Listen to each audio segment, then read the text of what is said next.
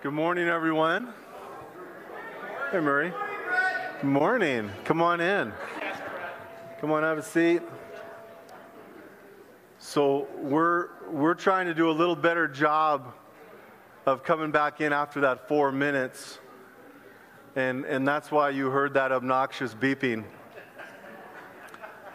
And um, I saw most of you blatantly ignore that beeping. And so I think we need to try a little harder. okay?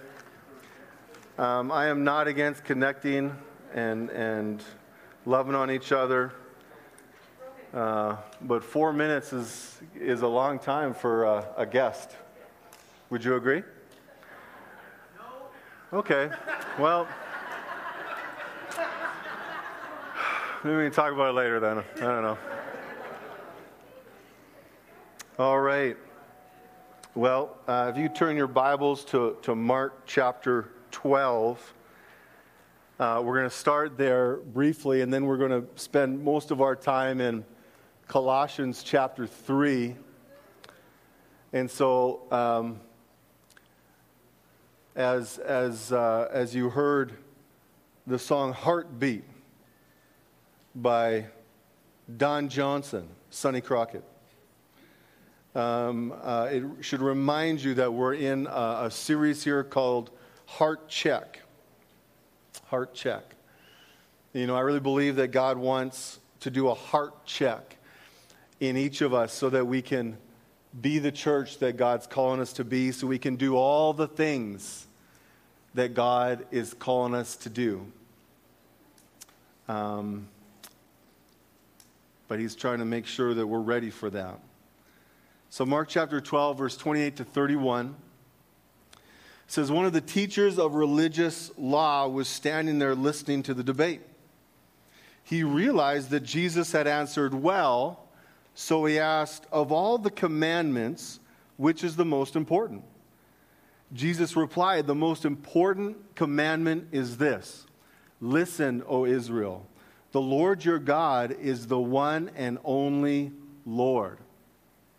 And you must love the Lord your God with all your heart, all your soul, all your mind, and all your strength. The second is equally important love your neighbor as yourself. No other commandment is greater than these. So last week we talked about loving God, but specifically loving God out of our response of his love for us. Is that right?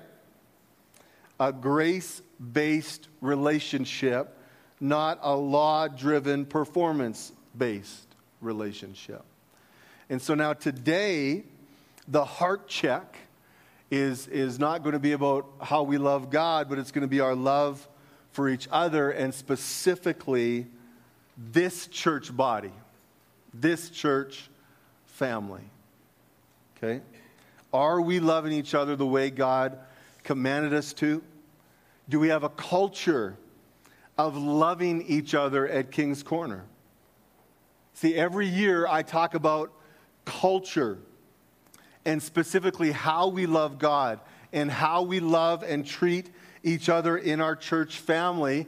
And we've even dedicated an entire wall to that a culture of loving God and loving each other. And so this is very intentional because I know that the only way, the only way we're going to be able to fulfill our vision and purpose to do what God is calling us to do is if we have a culture of love.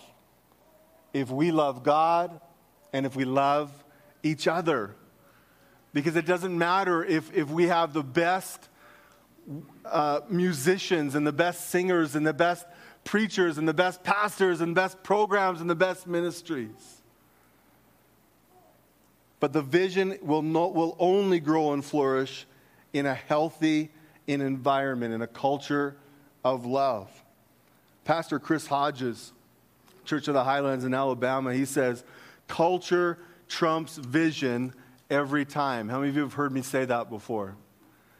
Culture trumps vision every time.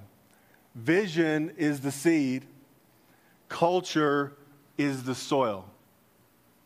Our vision is good. It's from Jesus. It's on this wall. Right?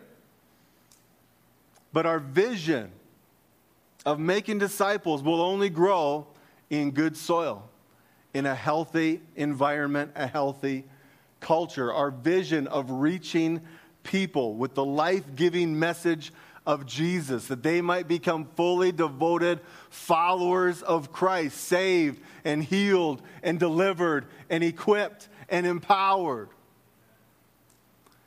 Making disciples who are going to make disciples. That vision is only going to become reality in an environment, in a culture of love.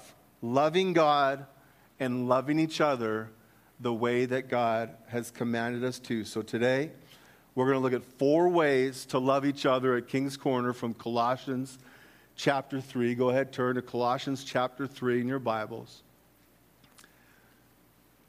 Colossians 3. Remember, this is a heart check today, right? So, this is a word, this is a message in Colossians 3. This is a message to the church. It's a message to the body of Christ, to Christians, to King's Corner and it's instruction from God in how to love each other the right way.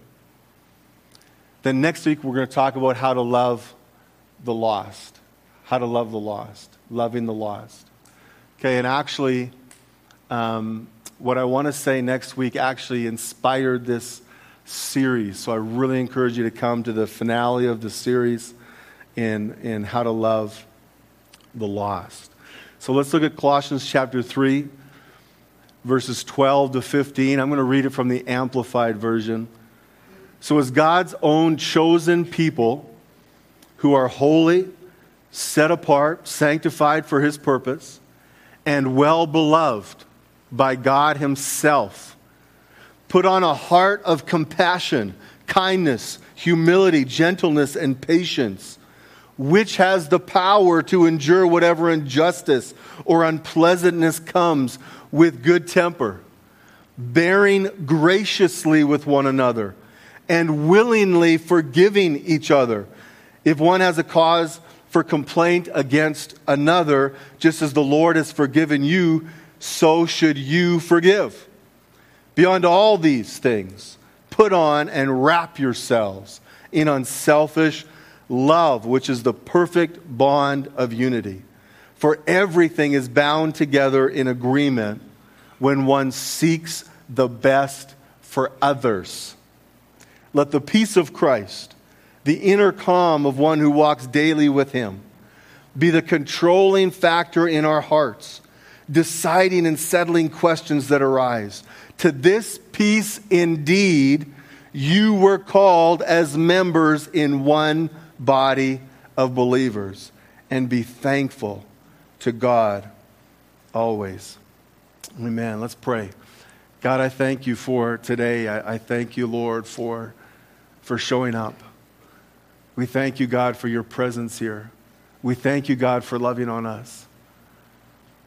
And God, I just pray that we're going to get a, a, a new revelation, a deeper revelation, a better understanding of this, this, this commitment to peace that you call us to, God, this, this commitment to unity, this commitment to loving each other.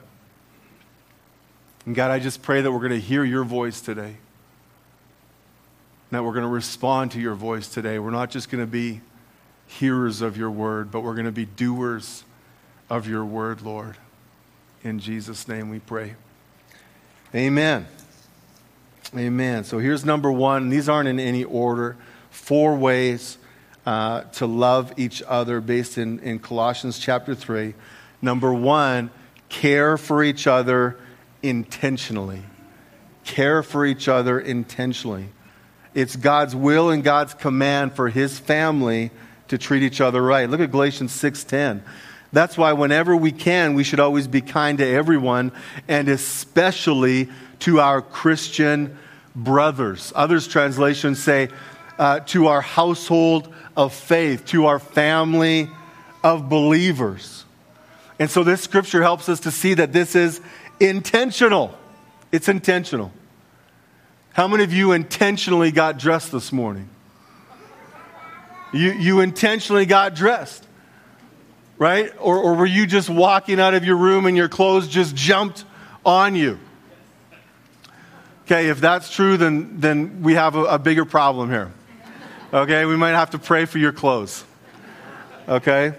Um, no, but, but of course, you had to make a decision of what to wear and then put it on. You intentionally got dressed. Okay, God is telling us that in this body, in our family, that we need to intentionally get dressed every time, to intentionally put on compassion, kindness, humility, gentleness, patience, to clothe ourselves, to wrap ourselves in what? In love, in unselfish love. So, just like the clothes we're wearing, we need to intentionally put on those things when we come together in, in Sunday morning service, in life groups, in, when we go for coffee, when we go for meals, when we send that, that text and that email, which we're much bolder sometimes when we send those emails and those texts, we got to make sure that we've intentionally put on love. But this is an others first mentality. This is an others first mentality. Colossians 3:14 says for everything is bound together in agreement when each one does what? Seeks the best for others. We are so good at seeking the best for ourselves. We're so good at that. But this is not that. This is seeking the best for others. This call to peace, unity means to seek the best for others. To care for each other is to acknowledge that church is not all about you. It's to acknowledge that you're not just here to be ministered to, but you're here also to minister. How many of you are a minister of the gospel of Jesus? We come here to love God and each other.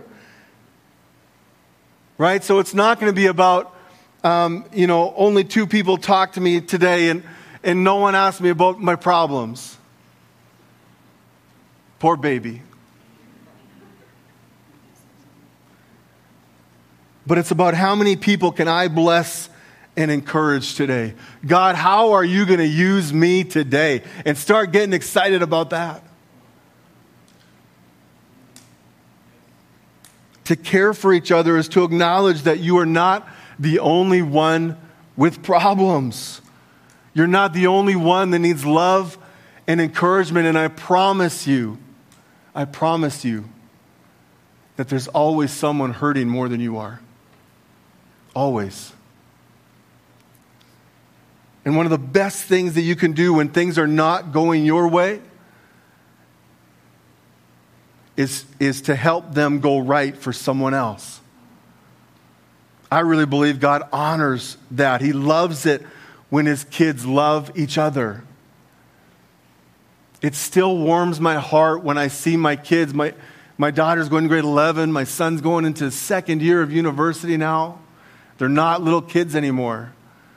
But it warms my heart when I see them love each other, when they hug each other. They still hug each other and they, and they, they sit at the kitchen table and look at their phones and laugh at things together, and, and they express concern for each other. And I just really believe that when God sees us care for each other and love each other, that it warms his heart.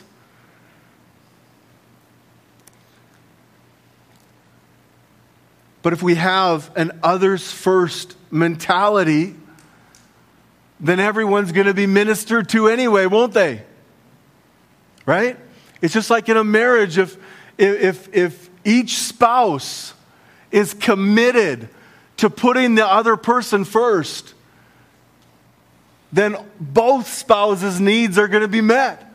If we're committed to putting others first, all of our needs are still going to be met. Because that's the beauty of unity and loving each other. And you know, one of the biggest indicators, I'm just going to. It's going to be real for a second here. One, I think one of the biggest indicators that, that someone is committed to loving each other is when they come to church early. Okay? This is not a shameless plug to be on time for service. But I really believe that. I really believe that. And, and, and, uh, you know, we have this a part of our dream team. Our dream team is all the people that serve at King's Corner Church. We have a 15 15 rule, right? Who remembers the 15 15 rule? Okay. So, so the 15 15 rule for our dream team is to come 15 minutes before the service and, 15, and stay 15 minutes after. And the reason for that is so we can spend time caring and loving on each other. That's the whole purpose of that. And, and you know, we've started some services with 30 people. And by the time I come up front, the place is full. But I was really encouraged this morning because when we started, there was almost this many people in here. And I was really encouraged by that because I think that means it's starting to get into our culture, right? Of loving God and loving each other. Ideally, in my mind, personally, in my mind, I would love it for, for 150 to 200 people be in this room when we start that clapping pre roll video that I still can't do. because if we're all in here for that, that tells me that number one, we're ready to love God. But it also tells me that all those people had to be here early, spending time caring and loving each other. Hallelujah.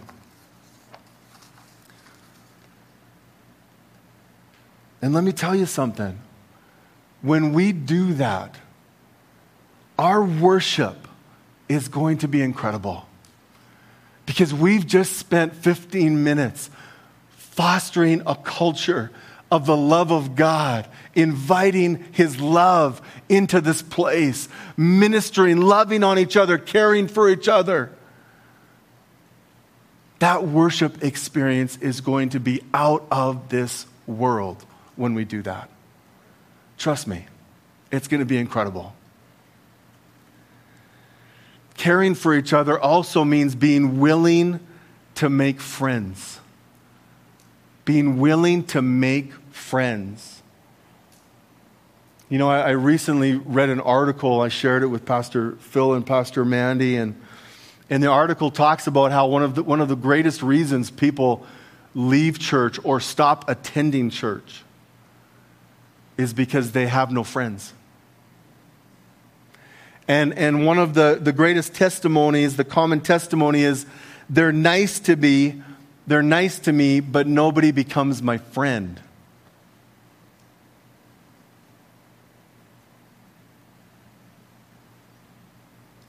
And, and when there's all that friendliness and it leads to friendlessness, that's hurtful. That's hurtful, and people leave. And people have left our church for that reason, and there's some people that in our church right now that feel that way. And, and that article cites that one of the, the greatest reasons that happens is because, is because people are too busy. Can I just say that if, if you're too busy to make friends, to have friends, you're probably too busy. Because loving people, loving people, loving each other in this family means making time to make friends. How many of you would agree that probably no one had more to do and accomplish than Jesus did? No one had a greater purpose than Jesus did. Every step that he took was ordered of God. Every minute of his life was the will of God for his life. I would, I would say Jesus probably did a hundred lifetimes of ministry in that three years.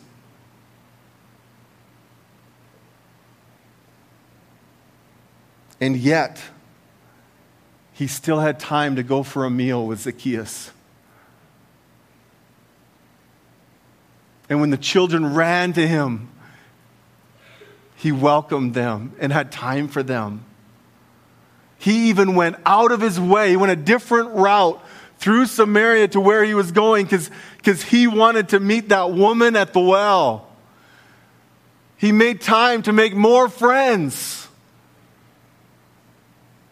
Jesus made time. He always he was always available to make friends. Jesus even made a friend on the cross when he was dying. Jesus still made a friend. Because when we create time for people, what we're saying is, I value you. I value you. I would guess that hundreds and hundreds and hundreds of people thought that Jesus was their friend because he took time for them. He let them know that he valued them. You know, and we try to encourage this at King's Corner. We try to help people make friends. What's, what's the event that we have once a month that we try to help this at King's Corner? What are they called? Connect nights. I probably would have just walked off the stage if someone didn't tell me that answer. Connect nights, okay? And so for this upcoming ministry season, once a month, we want to have a connect night. But listen, we need to change our thinking. Because I think some of us think, well, I don't need to go to a connect night because I'm connected. I've already got lots of friends. I'm good. We need to change our thinking to I want to go be a friend. I want to go help someone connect. I want to make time to care and love for people. Amen? So, number one, we need to care for each other intentionally. Number two is don't be touchy. Don't be touchy. Okay? if, if we're really, yeah. No, I know our church is touchy physically, but I'm, I'm not talking about physical touch. Um, if we're really loving each other the way God wants us to, then we're not going to be so sensitive and so easily offended. Turn to your neighbor and say, Don't be so touchy.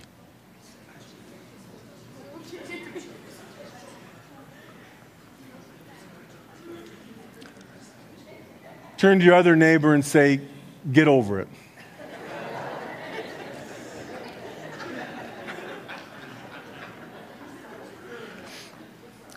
Some of you are enjoying that more than you should.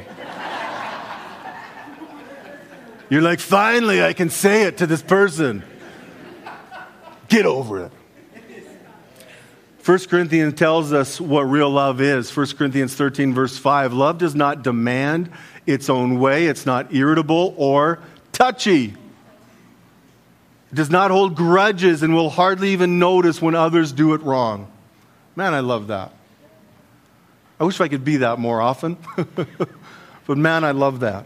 One of the benefits of putting on love is that it prepares us for the opportunities that will come for us to get offended. Colossians 3:12 says, Put on a heart of compassion, kindness, humility, gentleness, and patience. Watch this, which has the power to endure whatever injustice or unpleasantness comes with good temper. We need to stop being so surprised when someone hurts our feelings. We should expect injustice and unpleasantness and many opportunities to get offended. Do you know why? Because the church is filled with people. Romans 3:23 says since we've all sinned and continually fall short of the glory of God, every person in our church has made mistakes and we will continue to make mistakes. There are no perfect people here. And that's actually good news. Because, first of all, that means you qualify for God's love. 1 Peter 3 9 says, Christ suffered for our sins once for all time. He never sinned, but he died for sinners to bring you safely home to God. You qualify for that if you were a sinner. Here's the other reason why it's good news it means you belong. You're just like everyone else, you're imperfect. Welcome to the family. But because we're imperfect, that means there's no such thing as a perfect church. But every church, including this one, is full of imperfect people who are all on the same journey of becoming like Jesus, and none of us have arrived yet. That's an important word. Not even Brother Bridle. he, he's been at this being a Christian thing for almost 75 years. I don't even know where to begin with all the issues that this guy has.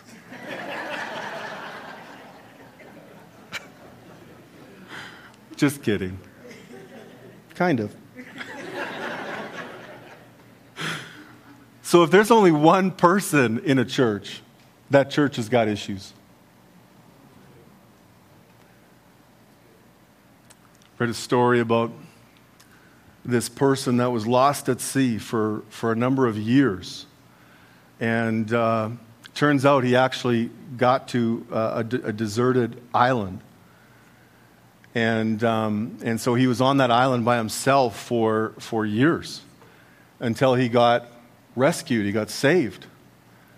And uh, when they came to save him, they noticed that he had built some structures. He actually built three structures on this island.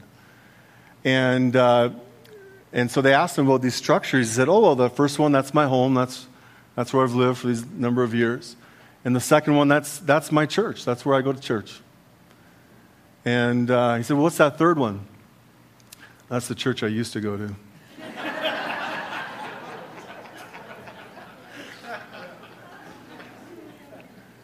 I've probably told that three or four times. I just love that one. Proverbs 14 4 says, Without oxen, a stable is clean.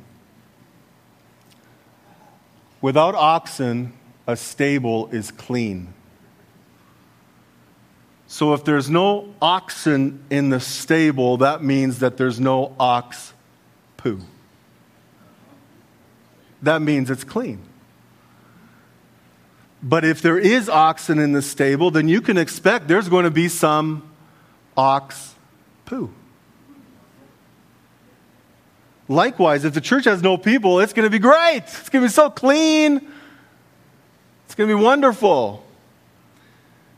But if the church has people you can expect, I'll let you fill in the blank. So let's stop being surprised. Let's expect there's going to be some ox poo. And let's make a decision right now to not be sensitive about it. Can we do that? But let's choose to forgive. Number three is pre forgive pre-forgive. Colossians 3:13 says willingly forgive. Willingly means choose. It means you have a choice. Every time you have a choice to forgive. Willingly forgive each other if one has a cause for or for complaint against another, just as the Lord has forgiven you, so you should forgive. So we're to forgive the same way that God forgave us. Well, how many of you know that God pre forgave us? He pre forgave us. Right? Jesus died long before any of us were ever born. Right? It's making a choice to love people and forgive people before they hurt your feelings or before they sin against you. But the forgiveness of our sin is a finished work of the cross over 2,000 years ago. God died for our sin, past, present, and Future, it's all been covered by the blood of Jesus. God has pre forgiven us, He's already made a choice to love us and forgive us by dying for us. How many of you know Romans 5 8? But God demonstrated His own love for us in this while we were still sinners, Christ died for us. God chose to forgive us while we were still sinners. And so the way that we share and the way we partake in that forgiveness is in our relationship with God through Jesus. So when we come to faith in Christ, we partake in that finished work, in that forgiveness that's already there for us because of what Jesus did on the cross. Ephesians 4:32 says be kind and helpful to one another, tenderhearted, compassionate, understanding, forgiving one another readily and freely, just as God in Christ also forgave you past tense. When did he forgive you? He forgave you in Christ when Jesus died for your sin and when you came into relationship with him through Christ, you shared in that forgiveness. And we maintain that participation in his forgiveness through confession and repentance, don't we? Right? But God pre forgave us. We need to forgive like God. We need to demonstrate our love for others by choosing to forgive them now, right now, before they do anything against us. If you set your mind and your heart to that, what a difference it's going to make. At King's Corner, we value peace more than being right. I want to say that one more time. At King's Corner, we value peace more than being right. To make peace means we need to do one of two things forgive or say sorry. Is there someone in this room you need to forgive?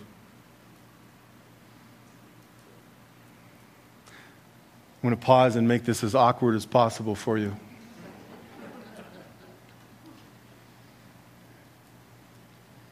Is there someone in this room that you need to say sorry?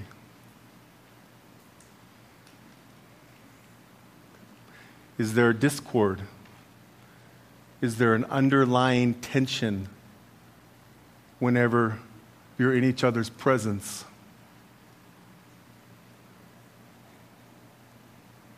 Be a peacemaker.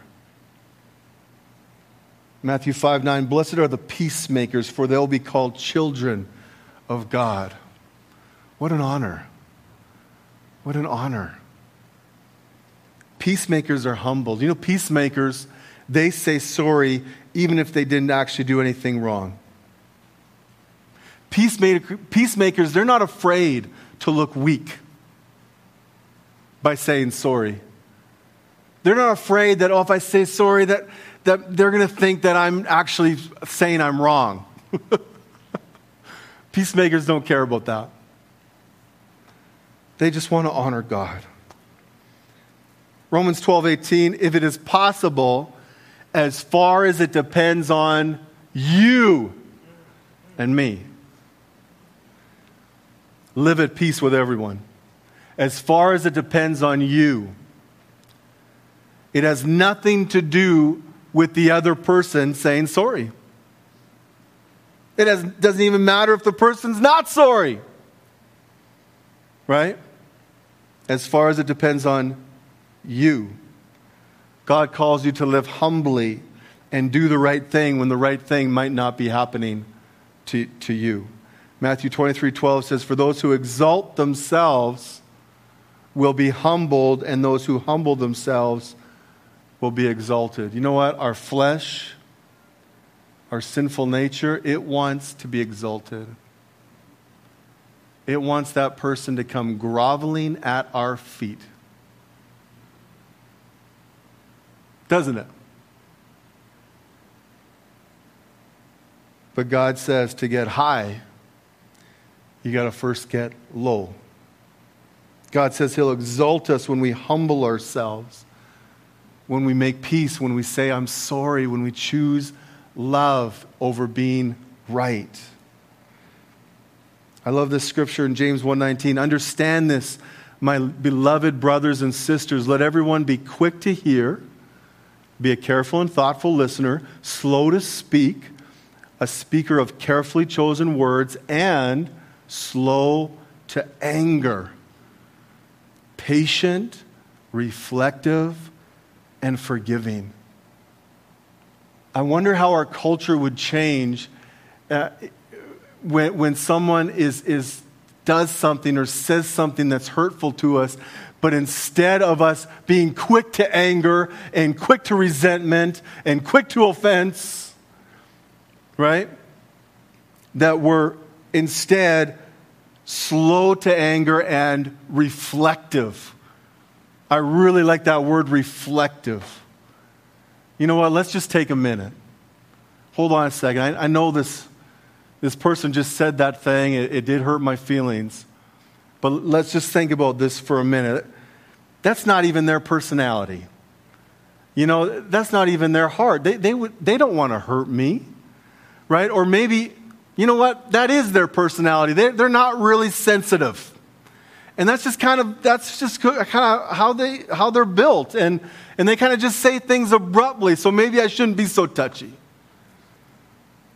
right? And, and maybe it was intentional. And then you got to start being reflective of why. I wonder why they said that.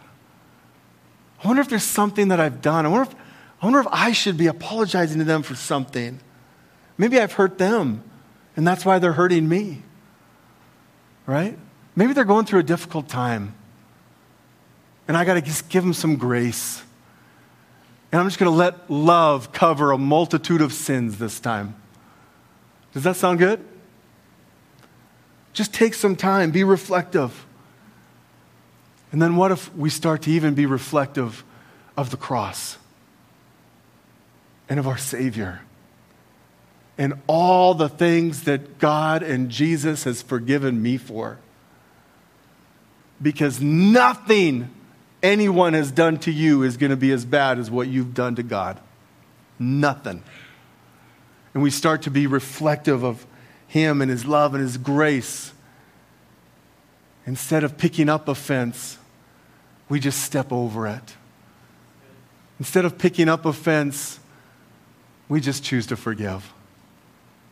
Hallelujah. What a culture, what a church. Wouldn't that be amazing? Here's number four worry about the log in your own eye. Lots of us know this scripture in Matthew chapter 7. I'm going to read it from the English Standard Version. Why do you see the speck that is in your brother's eye, but do not notice the log that is in your own eye? How can you say to your brother, Let me take that speck out of your eye for me, for you, when there is the log in your own eye? You hypocrite! Take first the log out of your own eye, and then you'll see clearly to take the speck out of your brother's eye. See, part of putting on humility and clothing ourselves this way is understanding that none of us are in position to judge. None of us are in any position to judge. Jesus told the angry mob, He who is without sin can do what? Cast the first stone. See, that judgmental spirit, it, it comes from a legalistic place. It comes from a I'm better than you kind of place. And it's ugly. I've seen it in this church, and I've seen it in my heart, in my life. It's ugly.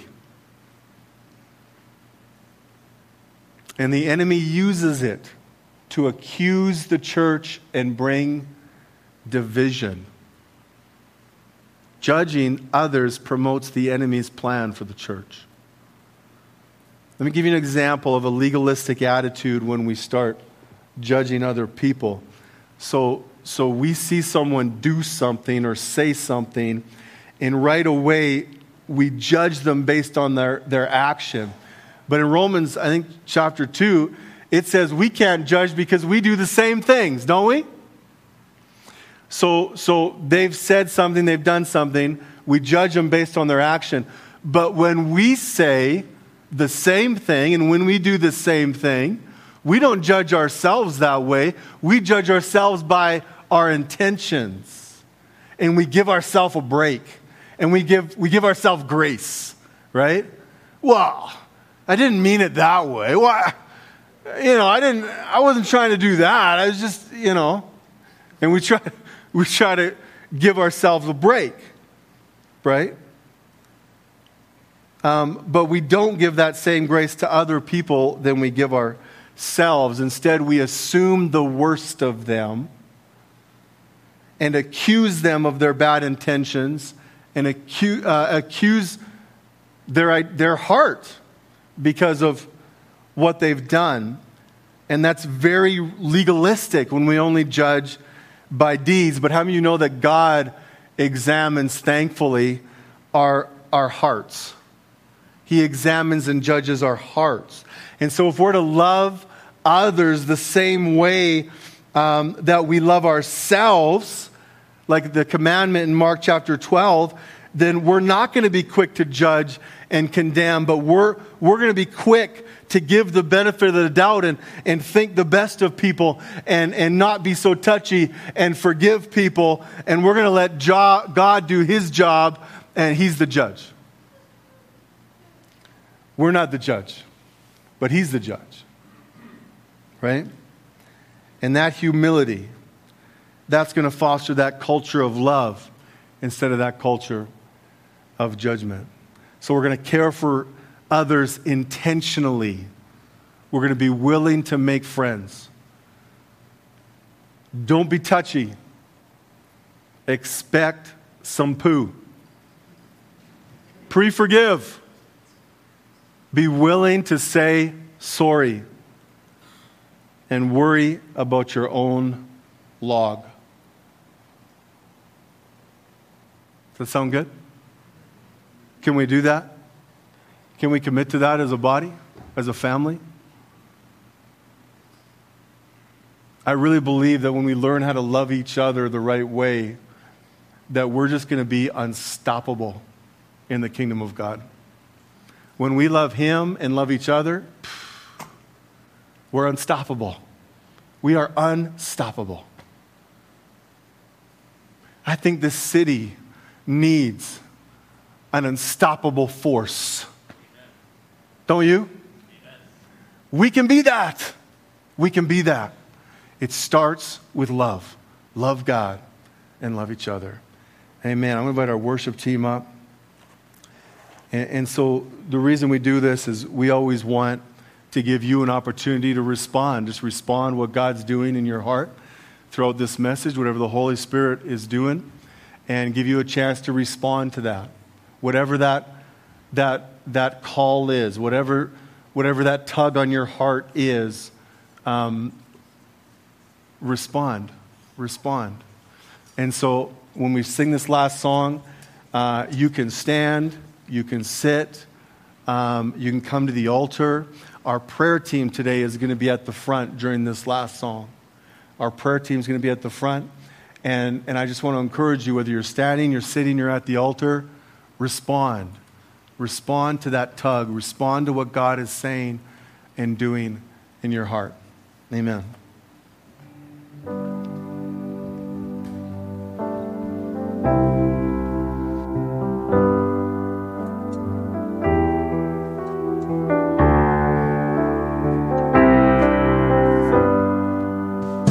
Let the King of my heart be the mountain where I run, the fountain I drink from.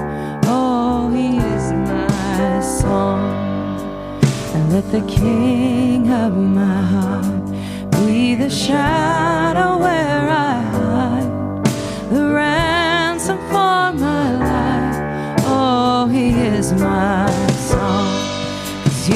are good, you're good.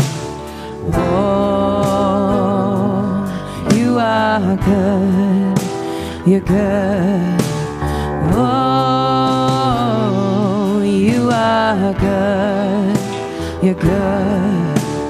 Oh, you are good, you're good. Let the King of my heart be the wind inside my sails, the anchor in the waves. Oh, he is my song. Let the King of my heart be the fire inside my veins, the echo of my days. Oh, he is my song. 'Cause you are